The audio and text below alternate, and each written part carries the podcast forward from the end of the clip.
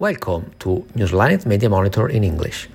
This week, we had the opportunity to interview Eugenio La Teana, who is head of research for Italian network RTL 102.5, as well as board member for WorldDAB. In the conversation, we cover many, many subjects ranging from transition from FM to DAB, current states of DAB in Italy and Europe, to Radioplayer, to HbbTV, and many other subjects. But in this particular podcast, which is the first of two, we'll focus on the future of FM after DAB will take over, as well as the growth of DAB in Italy. So translation is done by Google Translate and the speech is from Microsoft Technology. So some things, some parts may sound funny, but in general, I think it's quite good. So please enjoy. RTL 102.5, the first, the only radio vision. Newslinet had the opportunity to interview Eugenio La Teana, head of innovation at RTL 102.5, member of the steering board of WorldDAB, and country manager of Radioplayer. The conversation lasted over an hour, touching on important topics such as the reuse of the 88 to 108 MHz band after the switch off, the current state of DAB Plus in Italy and abroad, because Radioplayer is essential for the survival of radio in a world. HbbTV and more. Considering the perimeter and depth of the topics touched upon, we decided to publish the interview as follows the totality of the conversation in two successive podcasts, the first of which is published today.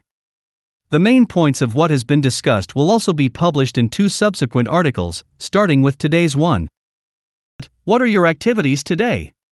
My main activity is innovation at RTL 102.5, but I also deal with other activities at an international level. I am country manager for Radioplayer Italia, and I manage relations with some international associations, including WorldDAB, where I sit in the steering board. Without forgetting that I deal with the network infrastructure of EuroDAB Italia, one of the three national operators of DAB plus digital radio. Before moving on to DAB, let's talk about Radio Vision. You started 20 years ago when there was only FM and SAT.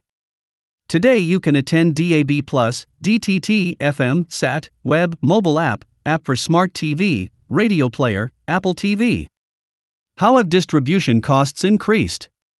Any company that wants to remain relevant on the market cannot exempt itself from innovation. RTL 102.5 obviously continued and continues to invest, because the innovation process never ends, it is an infinite click. Innovating means looking at the market and people's behavior, and we always try to anticipate what will happen. As happened with Radio Vision. At the time, we told ourselves that radio produces content, and producing audio only content was a limitation on the possibilities offered by technology. Furthermore, for us, the user must make no effort to find us, regardless of the device that he has available at any given moment. Thanks also to this, we have become the main radio in Italy. Costs Returning to the costs, there is certainly an important cost for all this. That of the band, it is true, has decreased over the years, but the number of people who connect has increased. In any case, this means that more people are connecting to our content. Are there any trends of the various platforms that you can share with us? To date, I believe that all platforms are essential, no signal tells us that we can abandon any of them. Many people still use traditional broadcast channels, even analog. We must continue to offer the simplest possible access for the population unfamiliar with more advanced means. Digital on the rise. Obviously, the digital offer is increasing thanks to the renewal of the car fleet. Those who buy a new vehicle find themselves in possession of a DAB offer that, in addition to having a quality of the best features of the FM, also offers a superior choice in terms of, of contents. Digital compression. You said quality and then you corrected yourself in characteristics. The quality of DAB with current bitrate seems to us lower than that of FM. It depends on the bit rate you use. Inside the block we use a high one, so, but I express myself better. The FM radio certainly does not hear bad, even if in our opinion in terms of quality the common ear, so to speak, today does not perceive differences. But there are characteristics that define the listening quality that go beyond the sound quality. Listening experience.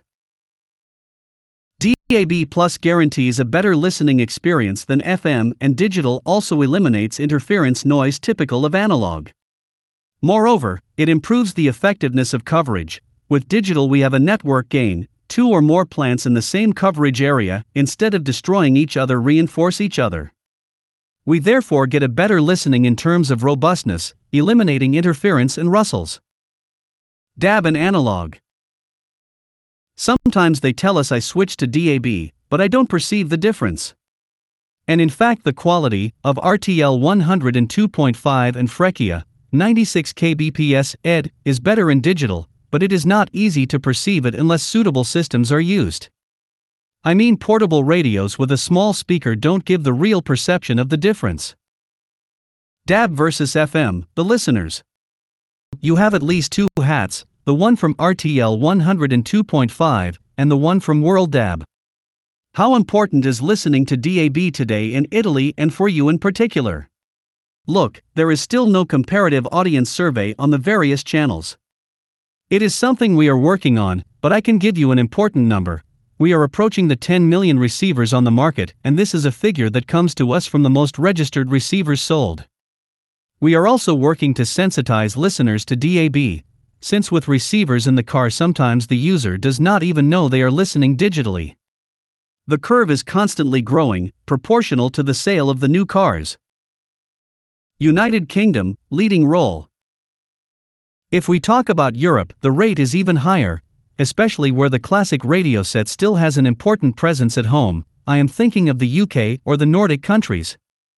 Which leads me to say that we have been far sighted, since for years we have been able to replace the home radio set with the television, whereas we said before we have been present for two decades.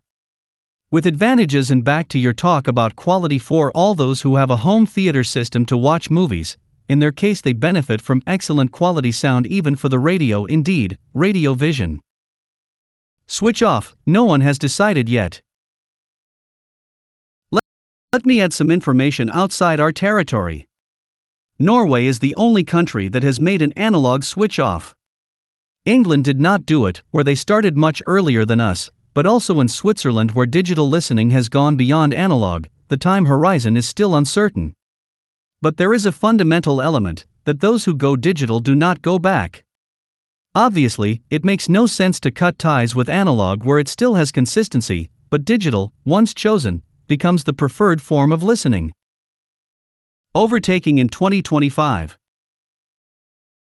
NL, have you tried to do an extrapolation, a regression of some kind on the digital growth curve that allows you to see the intersection, the moment when the digital will overtake the analog FM in terms of listening?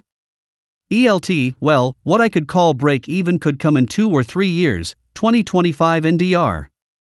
I think the next listening surveys will be able to confirm this. Switch off, madness. But I want to clarify.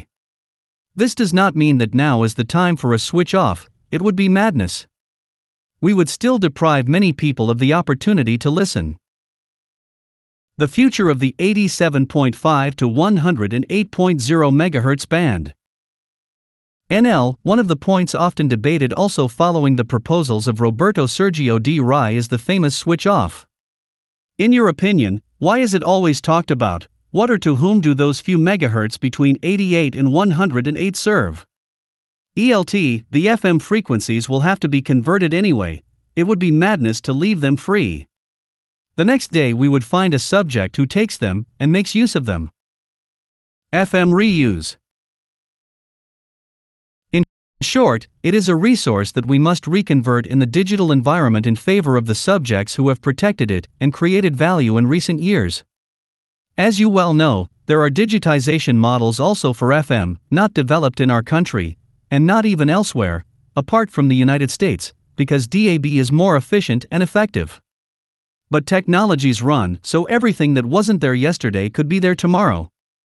Therefore, the 88 to 108 band remains an important resource for the distribution of content on the move, an asset to be safeguarded. New technologies.